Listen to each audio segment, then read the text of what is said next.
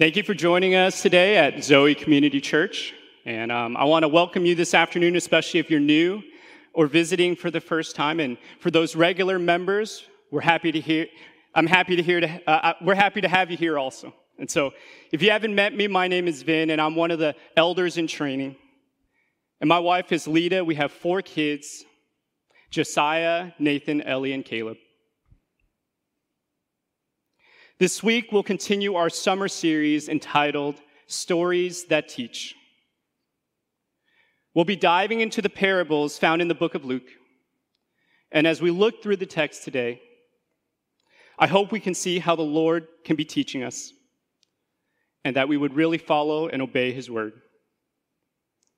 So, with that, if you can, please open your Bibles today to Luke chapter 12, verses 13 to 21.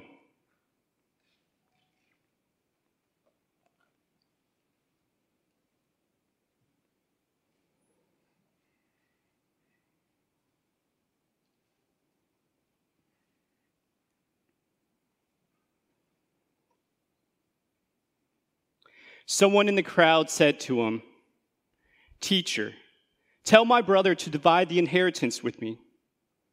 But he said to him, Man, who made me a judge or an arbitrator over you? And he said to them, Take care and be on guard against all covetousness. For one's life does not consist in the abundance of, of his possessions. And he told them a parable, saying, the land of a rich man produced plentifully. And he thought to himself, What shall I do? For I have nowhere to store my crops. And he said, I will do this. I will tear down my barns and build larger ones. And there I will store all my grains and my goods. And I will say to my soul, Soul, you have ample goods laid up for many years relax, eat, drink, be merry. But God said to him, Fool, this night your soul is required of you, and the things you have prepared, whose will they be? So is the one who lays up treasure for himself and is not rich towards God. This is the word of the Lord. Let's pray.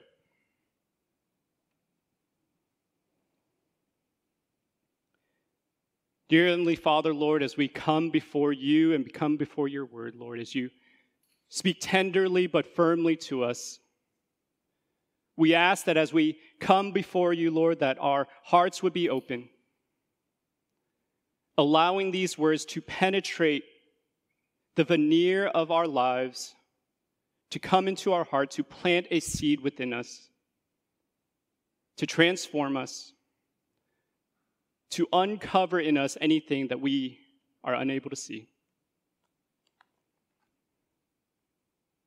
And as we come before the text and your word and your presence today, Father, help us to see the nearness of who you are and what you offer in Christ. That we have a treasure, Father, beyond measure.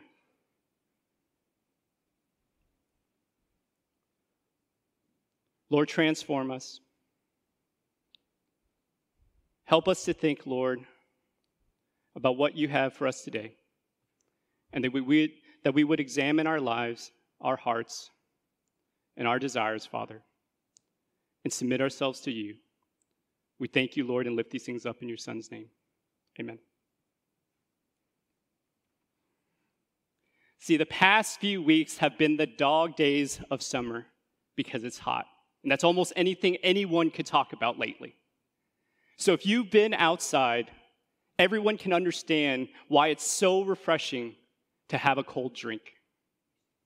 See, I know when my kids forget their slushies in the car and they come back out, right? It's melted and it's all warm. It's just not as refreshing because it's lukewarm. See, the idea of lukewarm also applies to our attitudes. When something doesn't interest us, for instance, I've resisted as much as I can feeling this way, but my excitement for those Marvel movies just don't seem to garner the same type of hype or excitement that it's had that's, that it's had in the past. See, and this idea of lukewarm also is found in the Bible in terms of our Christian walk.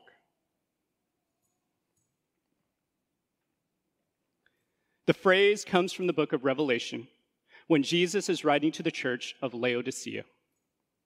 And in this, le- and in this letter, Jesus calls out to church for their lukewarmness. And often this is applied to a person who lacks devotion or commitment towards following Christ. But have you ever thought about the reason or why Jesus calls them lukewarm? Jesus actually tells us. In Revelation 3:17, this is what it says. For you, meaning the church of Laodicea, say, I am rich, I have prospered, and I need nothing. But not realizing that you are wretched, poor, blind, and naked. See, they were lukewarm because their security was in the riches of this world and not in Christ. How could they think that they were doing so well, but just be so wrong?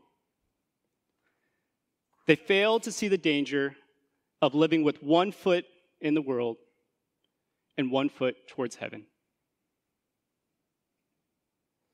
So, even though this church was rich, their focus on wealth kept them from being the type of church that they should have been. So let me ask you a question today. Could it be that our focus on wealth and possessions is also keeping us from being the type of Christian that we should be? As we look at our text today, we need to consider how our attitude towards our possessions should shape how we live as believers.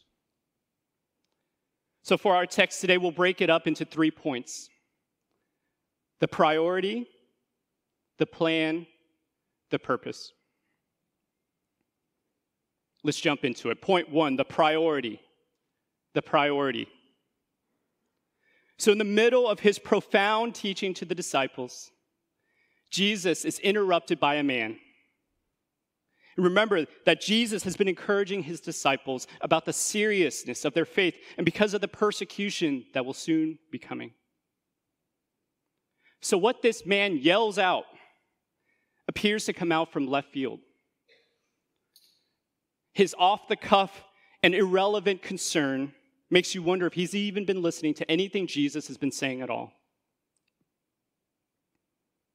And in that moment, this man's thoughts were preoccupied with something he felt was far more important than what Jesus had to say.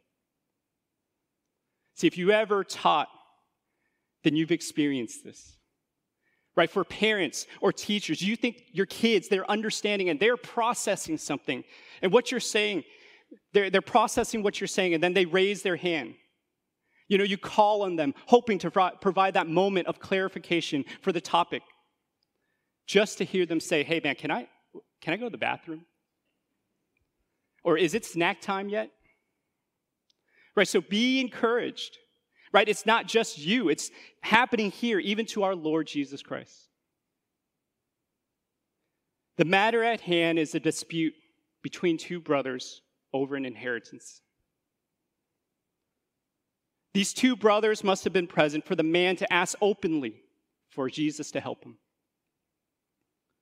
So at this time in Jewish culture, if there was a family issue or dispute, it would be common practice for someone to ask a rabbi to intervene. And this makes sense. Because rabbis knew the law, they're wise, and they had authority to decide. But think about what's happening here for just a moment. He states, Tell my brother to divide the inheritance with me. See, this man was in the presence of Jesus.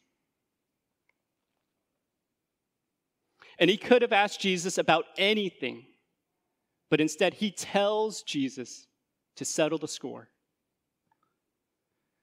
There were likely relational issues happening between the two brothers that have led to this point, and surely Jesus could have helped, but he doesn't ask.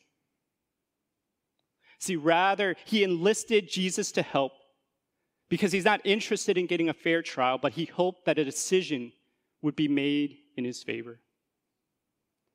And in this roundabout way, this man was basically asking Jesus for money. But Jesus denies his request for help. Man, who made me a judge or arbitrator over you?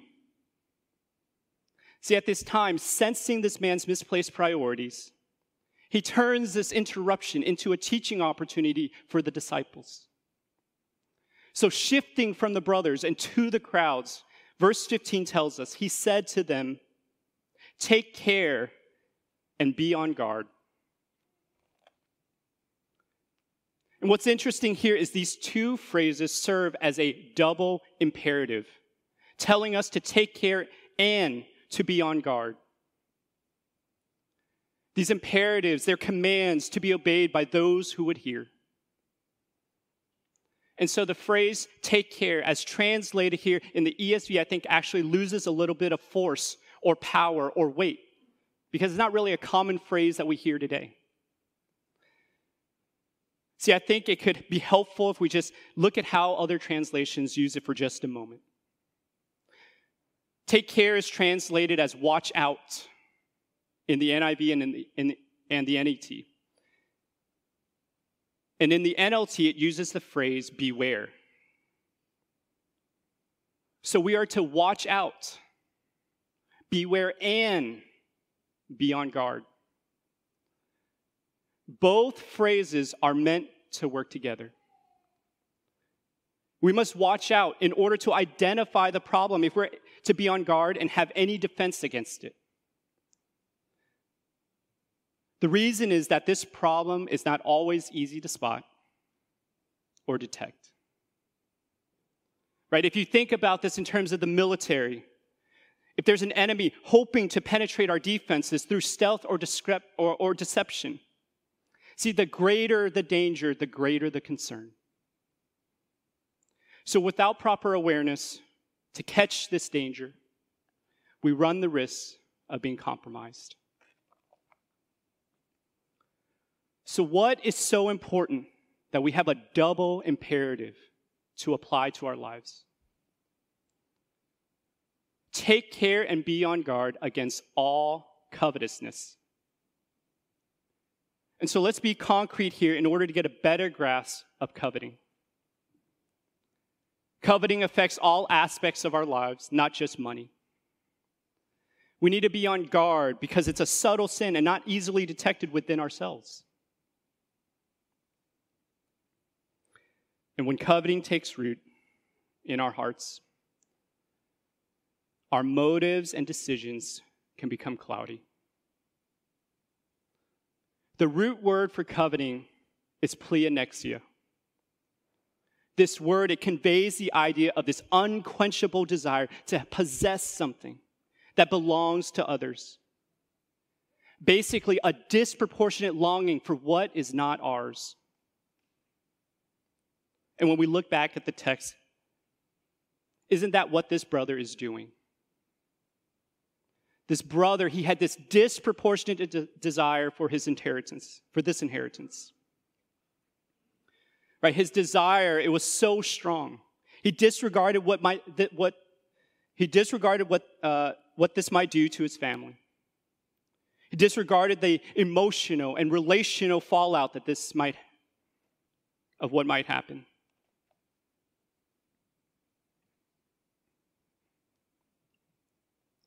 We've all heard stories about siblings that bicker and battle.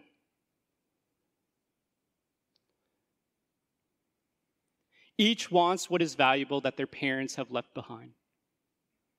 See, and these battles leave a wake of bad feelings and broken relationships that could persist for years.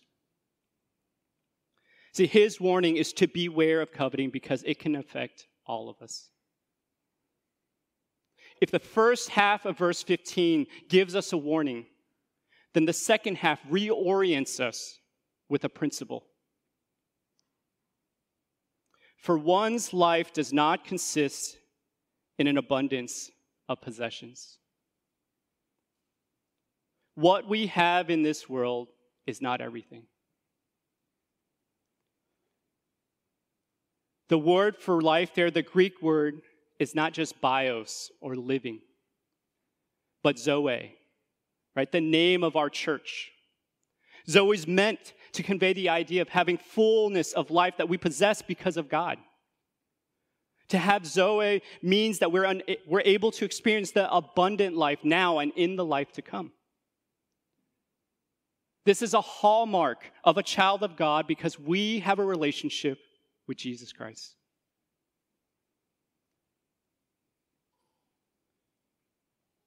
Jesus confronts an idea this brother wasn't even thinking about. That in light of eternity, his riches were far less important than he thinks. He was focused on the wrong priorities. You know, as many of you guys know, I'm an eye doctor, and uh, my day usually involves diagnosing and helping people with their vision. And so I remember this case when a man walked into the office and he says, You know, I can't see, and, you know, can you help me get a pair of glasses so I could see better? And, you know, I'm talking to this guy, and a lot of his story just didn't make sense. It's like I'm listening to it, and it's just bizarre. He's seeing fine one day and then suddenly can't stop seeing, but parts of his vision is okay. It's like spider webs, but actually he's okay. And after waiting a night, he decides, you know what? It's, it's time to come in. Now, after talking with him, there wasn't anything remarkable about his history. And actually, just looking at him, he seems like a normal guy. However, when I looked into the back of his eye, his retina, what I found was anything but normal. Right in the center of his vision, where it should be clear, was a large area of bleeding. And this is suggestive of something more complicated. See, at this time, I tried to explain to him that his poor vision is no longer an optics issue, but rather he's having a medical issue. See, you can't see because your eyes are unhealthy. No pair of glasses is going to help him because the structures that help him see, they're sick. In fact, they might even be dying. And you know, as I'm kind of reviewing here with this man, I'm going over his issue and the importance. Hey, man, you got to go see your doctor. You know, because I'm I, I care that he might go blind or that worse, something might happen to him systemically. And as we're wrapping up, I ask him, Hey, so do you have any questions about today? You know, and to my surprise, he asked me, So where do I go to get glasses?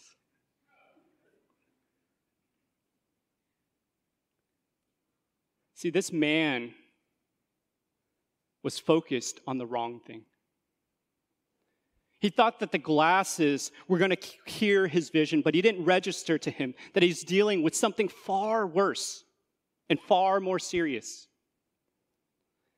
The real disease was not affecting only his eyes, but his entire body. See, it's hard for him to perceive the problem because it's not tangible and he couldn't see it.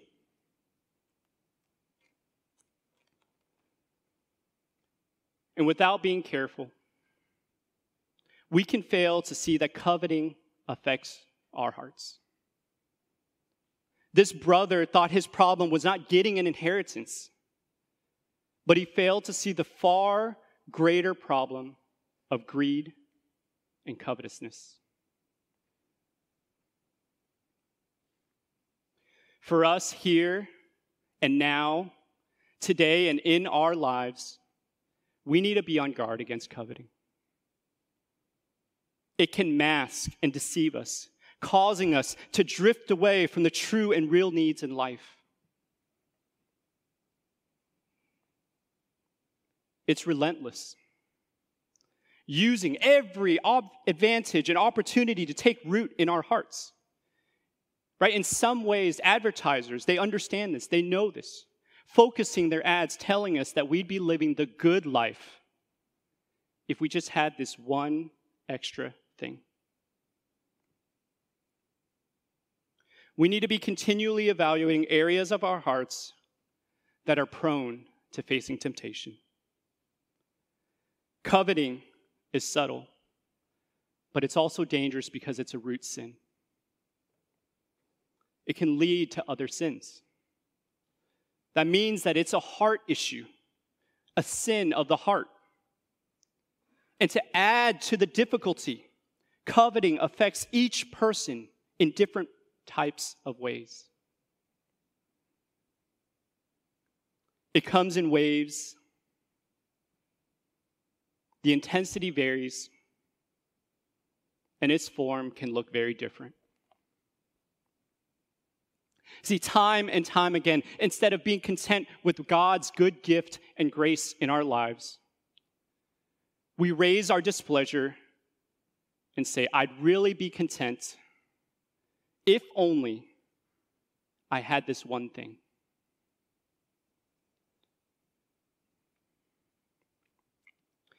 And as our discontentment grows and takes root, it can become who we are. And to some, this becomes all they can think about, and it dominates their life. And so to speak, the issue becomes the sun our whole life revolves around. We must be diligent and persistent to fight this well. We must remember and consider the principle that life is more than our possessions as we examine, evaluate, and take the litmus test of our spiritual lives. Friends, life is more than our possessions. If we're to live this out as saints, we must keep our gaze on the greater treasure that we often incorrectly value. By God's grace, there's a place for us to enjoy God's blessing in our lives. But all too often, we make the things of this world more important than they deserve. Point two the plan.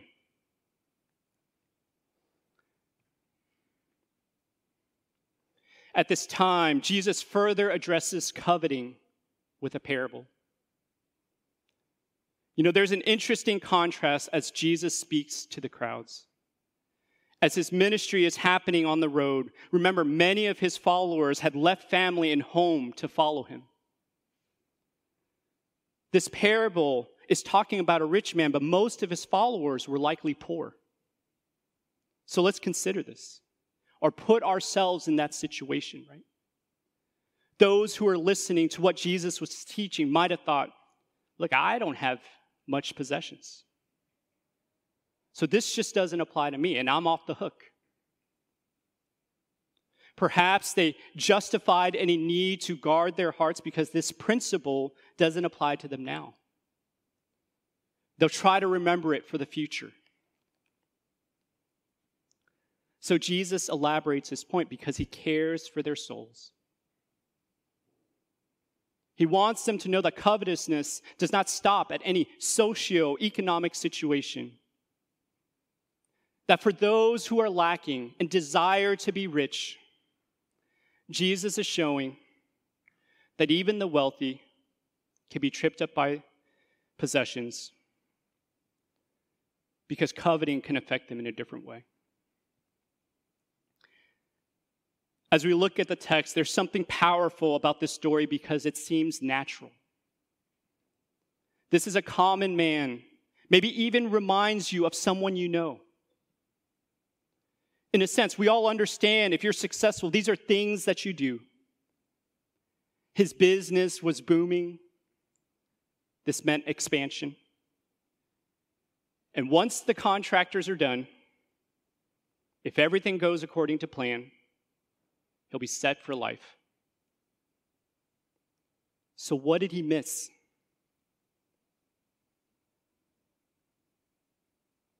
This man, he experienced something called a bumper crop, which means an unusually abundant harvest.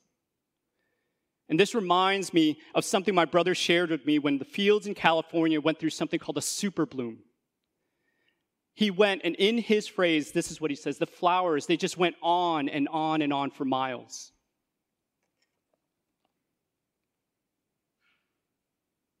See, at the onset, it was the land of the rich man that produced plentifully. It should be noted here that the subject that produced plentifully was not the rich man, but rather his land. As we consider what this man received, for all intents and purpose, this was a gift, even an inheritance that required no effort on his part. The business was suddenly booming. See, this reminds me of those feel good YouTube videos when uh, people go into a small mom and pop shop and decide, hey, we're just going to buy up everything right? And as this is happening, the owners, they're rightly shocked.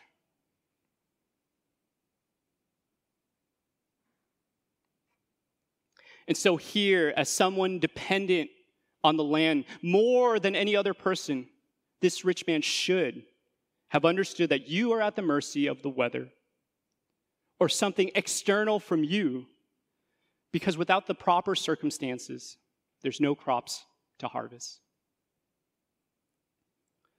What was the rich man's response? Notice how many times the man says, I, and how many times he says, my. Six and five, and that's a total of 11 times. In just a few verses, he talks about my crops, my barns, my grains, and my goods. See, funny, there's no mention of God or those around him. All he could do was think about himself. See, this man's behavior is in direct contrast to the idea of God's providence, meaning God's care and provision for his creation. The rich man received gifts and forgot to thank the giver. And so his life had no reflection of God's blessing. At this point, what he stored up has given him the confidence to map out the rest of his life. In verse 19, he tells himself, Soul, you have ample goods laid up for many years. Relax Eat, drink, and be merry. To the world, this man is the picture and epitome of success. And in many ways, his plans, they don't seem half bad. But in verse 20, we see something unexpected. This inertia of his plans come to a screeching stop. God calls him a fool and says, This night your soul is required of you. And the things you've prepared, whose will they be? To those who are listening, this was likely shocking. There's this abruptness and suddenness to Jesus' words. There's irony here because everything he owned could not be enjoyed, and it didn't add anything or extend his life. I mean, couldn't he just enjoy one more day? But here, Jesus is showing this man's perspective. This man's perspective towards his possessions were wrong and incorrect. The text tells us those things he possessed will no longer be his because his soul is required. The word requires here is a banking term that conveys the idea of accounting and a loan that's due. See, I, I actually like how the NET and NIV translate the word. They use demand back and demand from. See, this man's soul is being demanded back because it's ultimately never his. What happened to this man was he confused ownership with stewardship. To this man, he thought his problem was how to store the crops, but his real dilemma was how to use it for God instead of hoarding it all for himself.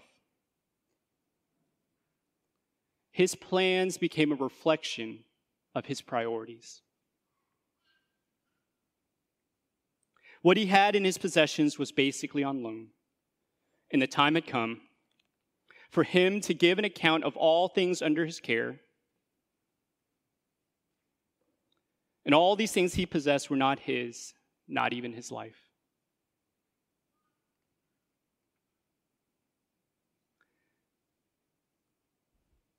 And in looking at this man's plans, God asked him a rhetorical question.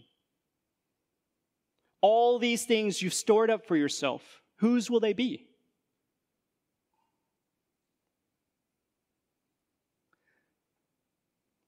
What the man thought gave him security, worth, and happiness suddenly became worthless. Before God, everything he had to show for was like fool's gold. There's no true or lasting value. See, none of what he prepared will be able to go with him after death. What's more sad is that he had no relationship with God. This man was materially rich, but spiritually poor. The text doesn't say explicitly that he was condemned, but it's implied. He lived as if there was no God. And that's why God calls him a fool. The word fool means, the word for fool here does not mean a lack of intelligence or capability because if we consider the man in the story, he seems very capable and successful. Rather, a fool is someone who is short sighted or lacking perspective. In his case, he was spiritually a fool. And just as the psalmist tells us, the fool says in his heart, There's no God. And that is how the man is living in regards to his possessions. Remember, it was the land that produced abundantly. So the source of his blessing was God, but he failed to acknowledge that. The land that produced abundantly was a gracious gift that should have produced worship, praise, and appreciation, but instead it revealed his priorities. The man was self absorbed with his wealth.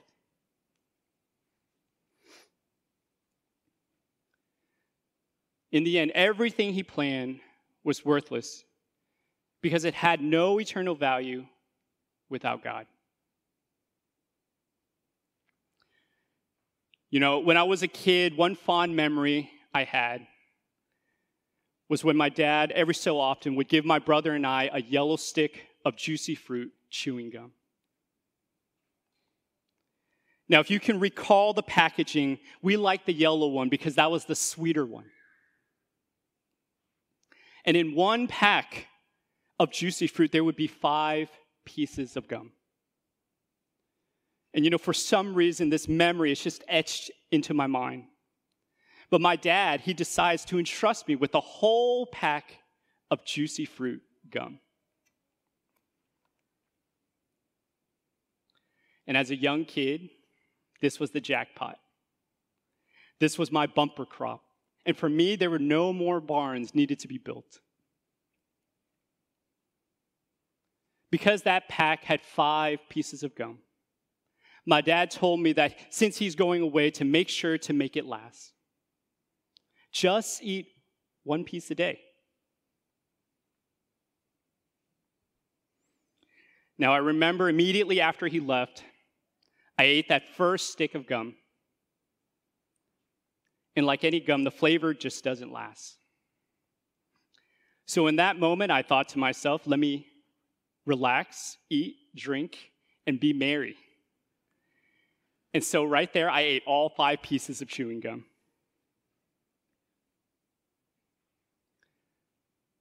Now, what I didn't realize was that my dad would be back after only about 20 minutes.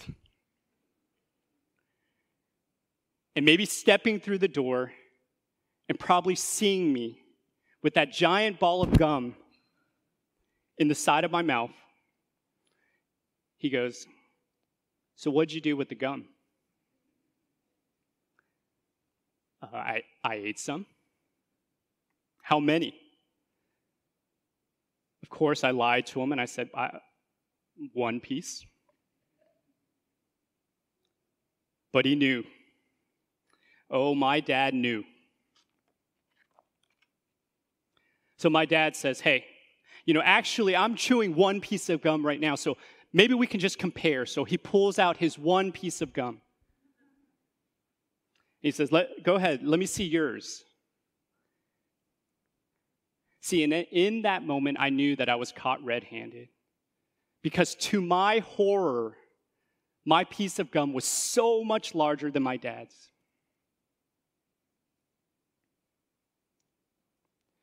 See, the things we hold on to in this world are like those sticks of juicy fruit. They don't last. Our possessions can't be the things that we hold on to considering eternity. So here lies the danger and difficulty of possessions and wealth. The stuff we possess is mistaken as ours and not gifts from the Lord to be used for his glory. I could have shared a piece of gum with my brother, but I didn't. But looking back, my relationship with my brother is a lot longer lasting than any piece of gum. Our wealth promises us a sense of independence and power or worth that we can trust in, but it doesn't last. It's a house of cards, more fragile than we think.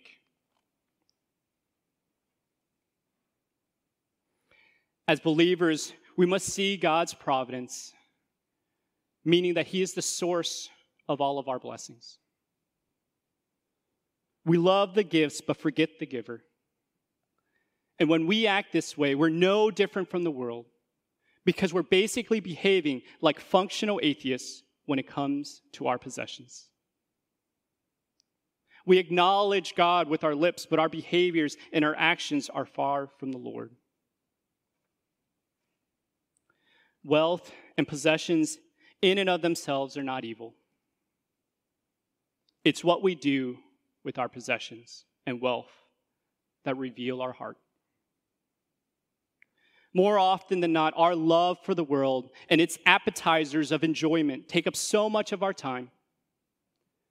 There's just little room for the main course of fellowship with God. So, without slowing down and evaluating our motives, we're susceptible to going through life with so many activities without, without considering the fallout of our spiritual lives.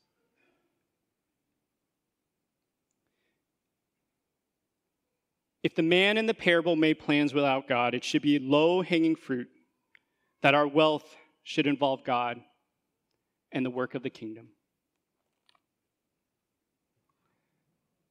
That's why the value of our possessions must be weighed against the magnitude of the gospel.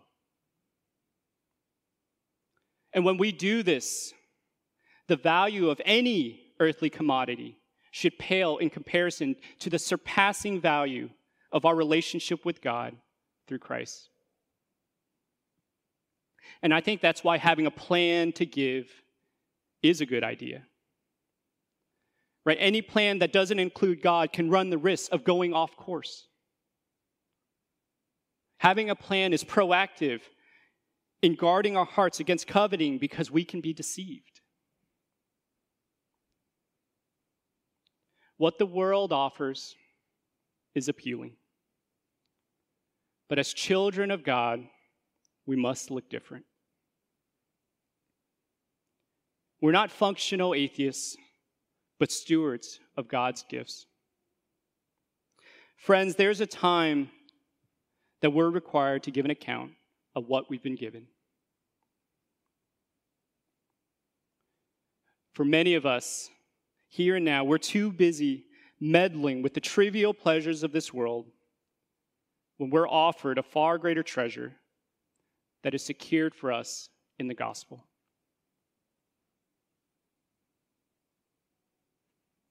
So, just to review, we've gone through the priority, the plan, now let's look at the purpose. The purpose. See, Jesus takes a step back and offers an admonition to those who would hear. Verse 21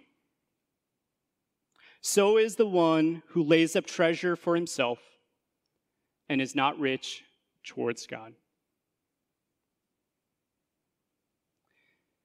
In many ways, the brother is seeking inheritance, and the man in the parable were two in the same.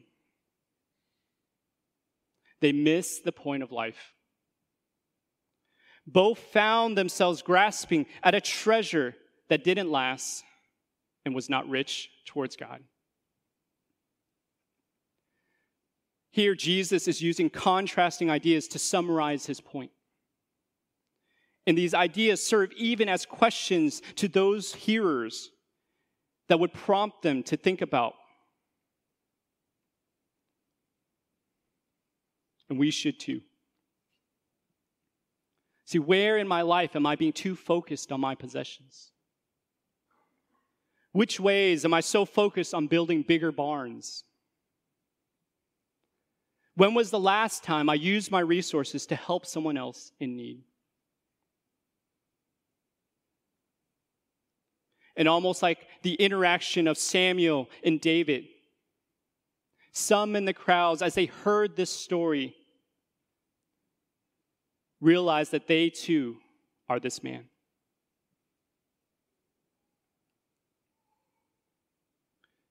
When this happens,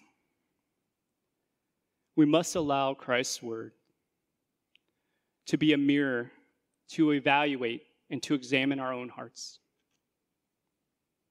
If being a fool is the negative idea, then we have a positive. If this is the danger, then there is security. If there's a disease, then we have a cure. And Jesus speaking to them and to us, caring for their souls, offers a remedy. We are to be rich towards God. The purpose of life is more than what this world offers because it's about our relationship with God. Do not be like this fool, laying treasures for yourself, but be rich towards God. So, what does that mean?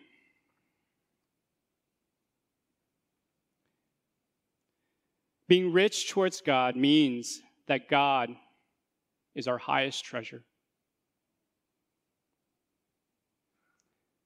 Here, Jesus is helping his disciples see that you can be very rich according to the world, but spiritually poor before God.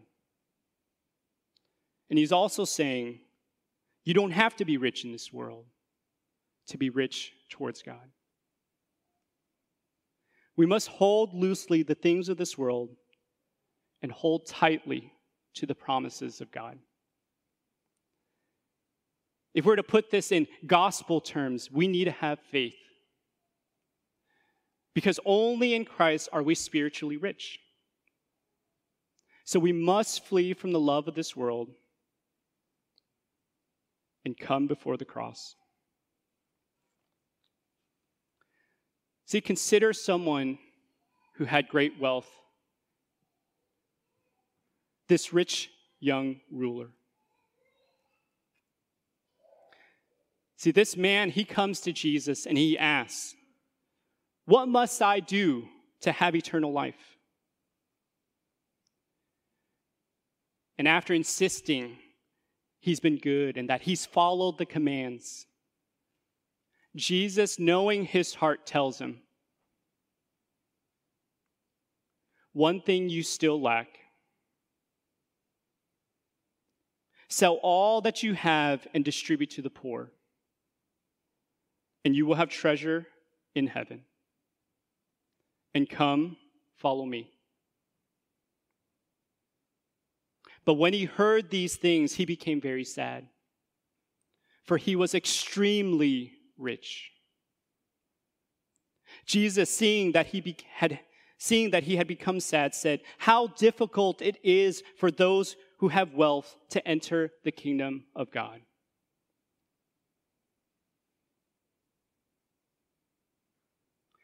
His love and attachment to his possessions held a certain power that stopped him from following Jesus. Jesus asked him to sell all that he had and to give to the poor, but he just couldn't do it.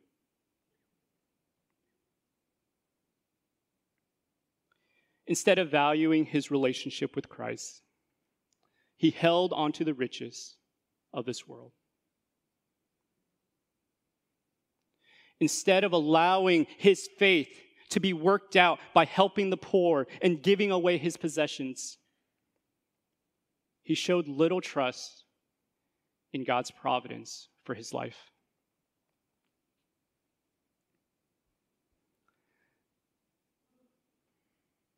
And as we think about being rich towards God today, the first thing to consider is that we should not presume that we have time later to be right with God.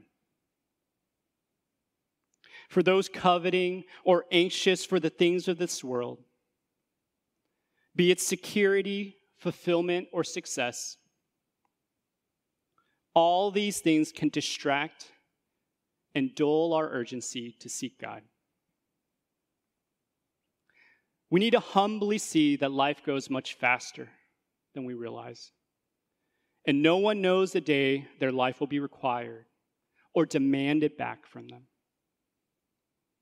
Now, a second thing to consider. As believers, if this danger of possessions is clear and present, then how does a child of God handle wealth and work this out in their faith?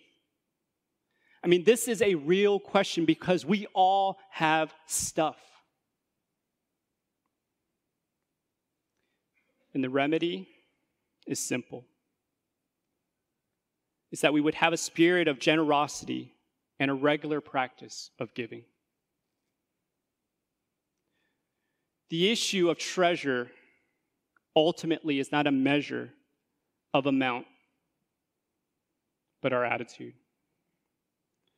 The issue of treasures ultimately is not a measure of amount, but our attitude. We need to see God's providence in all things. For believers, being rich towards God means that we see the lordship of Christ over all things, even our money and possessions. He's the source, the means, and the ends of what we have.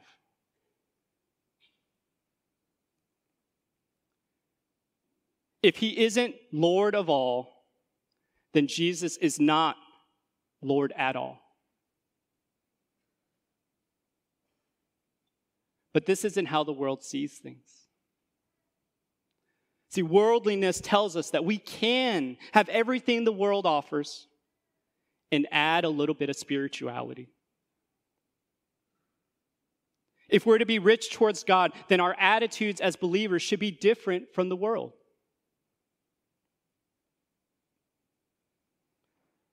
See, think about this.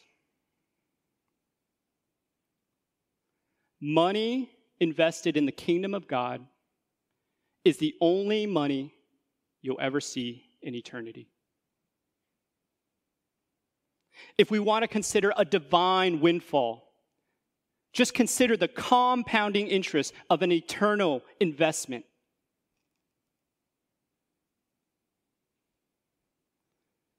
You know, as, as I've studied the past few weeks, you know, this is something that hits home to me. And even before sharing with you guys, please be aware that I have to come to terms with what God's word is also doing in my own heart. You know, I'm not up here to cast the first stone, but to evaluate and to examine my own heart.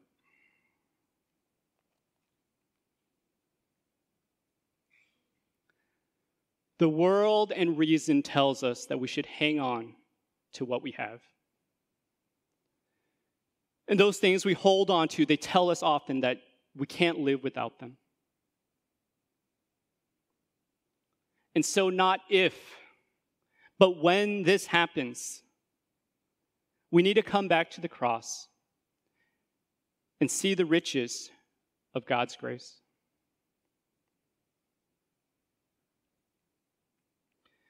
When reflecting on value and the gospel and balancing our wealth and generosity, I think C.S. Lewis highlights this principle well.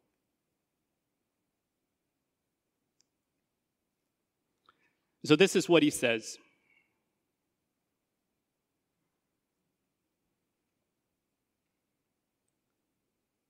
I do not believe one can settle how much we ought to give.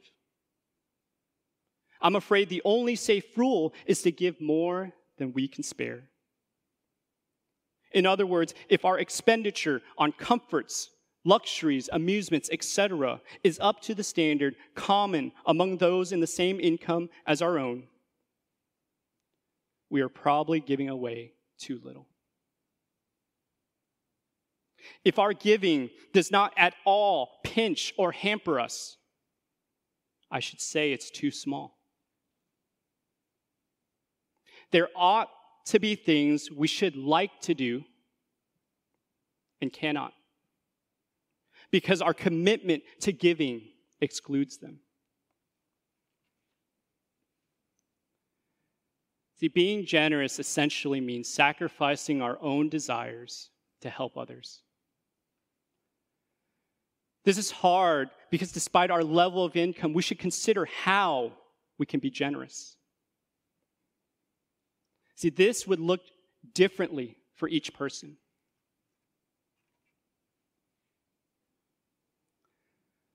I remember talking to a brother one time, and, and I was quite encouraged because he told me that he was just in a okay financial situation. But what he hoped to still do was that he would increase his tithe each year. And as he was talking about life and the other things his family still wanted, it didn't bother him to just wait to just get those things a little later. Those things his family wanted weren't the top priority. Giving back to God was. See, another example I heard recently was from an older couple, and I thought it was completely practical right? The congregation at the time they were going to, or the church that they were going to, was considering a church building. And when the dust had settled, they realized they needed to raise a certain amount of money.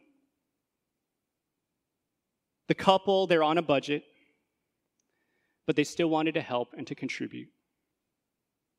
So they decided that they would sacrifice and decide to withhold gifts for a season, Christmas or birthdays so that they would have an opportunity to take part and to help.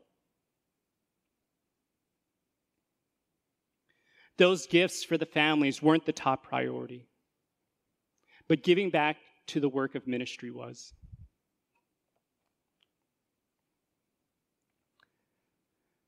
There's joys and pleasures that we have to deny in order to be generous. And this might mean delaying a trip we plan to go on. Skip eating out at a certain restaurant. Or not drive as nice of a car as we want for a season. There's a tension in fighting and combating covetousness because it's an issue of our heart.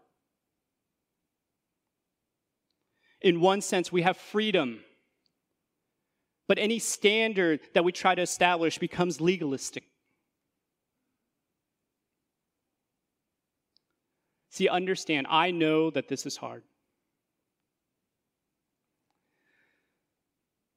There's real struggles, obligations, and the unexpected cost of life. But remember, God is a good father who knows and cares for you far greater than you think. That in light of eternity, deploying our wealth for the work of ministry is much more worthy and much more valuable than we actually realize.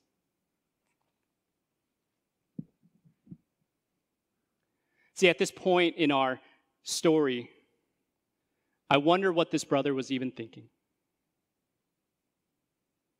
You know, if we zoom out to look at the rest of chapter 12, we see that Jesus is encouraging his disciples not to be anxious because life is more than what you eat. It's more than what you have, what you eat, or what you wear because we have God. And that's our great hope a restored relationship with the Almighty God, not the things of this world. See, it's unclear what happened between the brothers and their inheritance. But it's clear we have a decision about an inheritance being offered to us today. See, friends, when the fall happened in the Garden of Eden, not only did sin enter the world, but a broken and hostile relationship occurred between man and God. Spiritual poverty bankrupt all of us before a holy, perfect, and righteous God.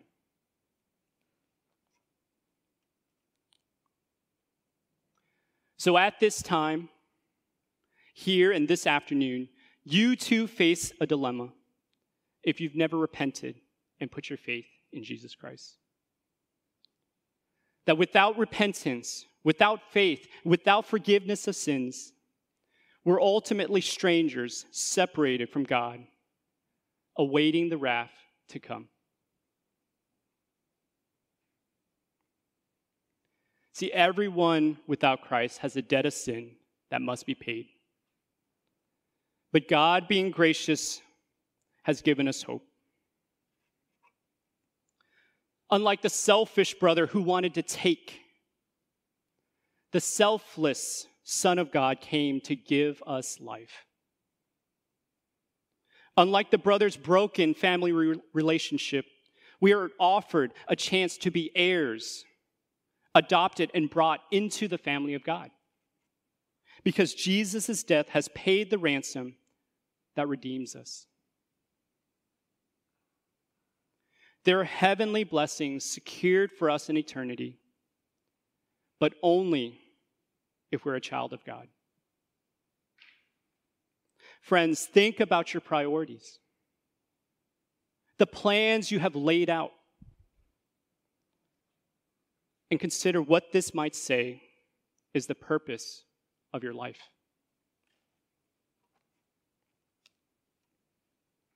See, we must acknowledge that by our strength and in our flesh, our motives, they can deceive us. So we need help from the Holy Spirit and one another so that we would see the goodness of God. All right, so if we circle back to the church of Laodicea, see, this church was condemned for believing that they were rich and just having it all together. However, Jesus wrote another letter to a lesser known church to commend them. In fact, Jesus has nothing negative to say, and it ought to cause us to ask why.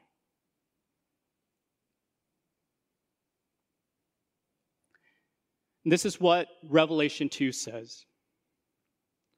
To the church of Smyrna, he writes this I know your tribulation and your poverty, but you are rich.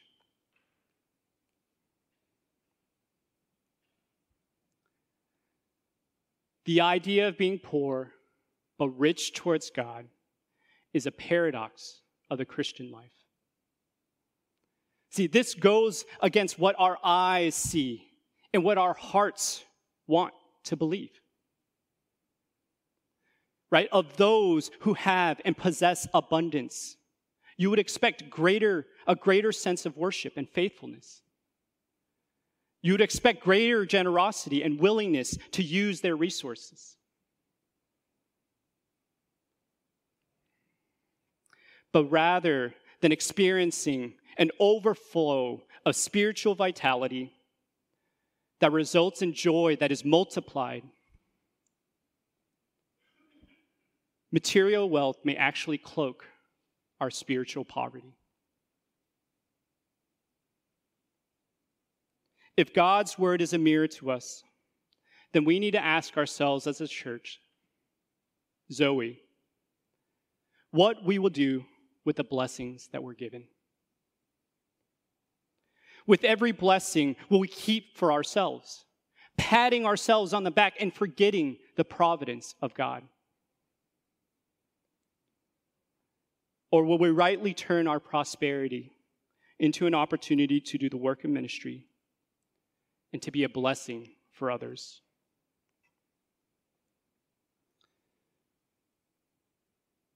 If we're to be faithful and rich towards God, we must consider what this church of Smyrna rightly understood they possess. that in light of their difficulty and their poverty, they possess a relationship with God Himself. Let's pray.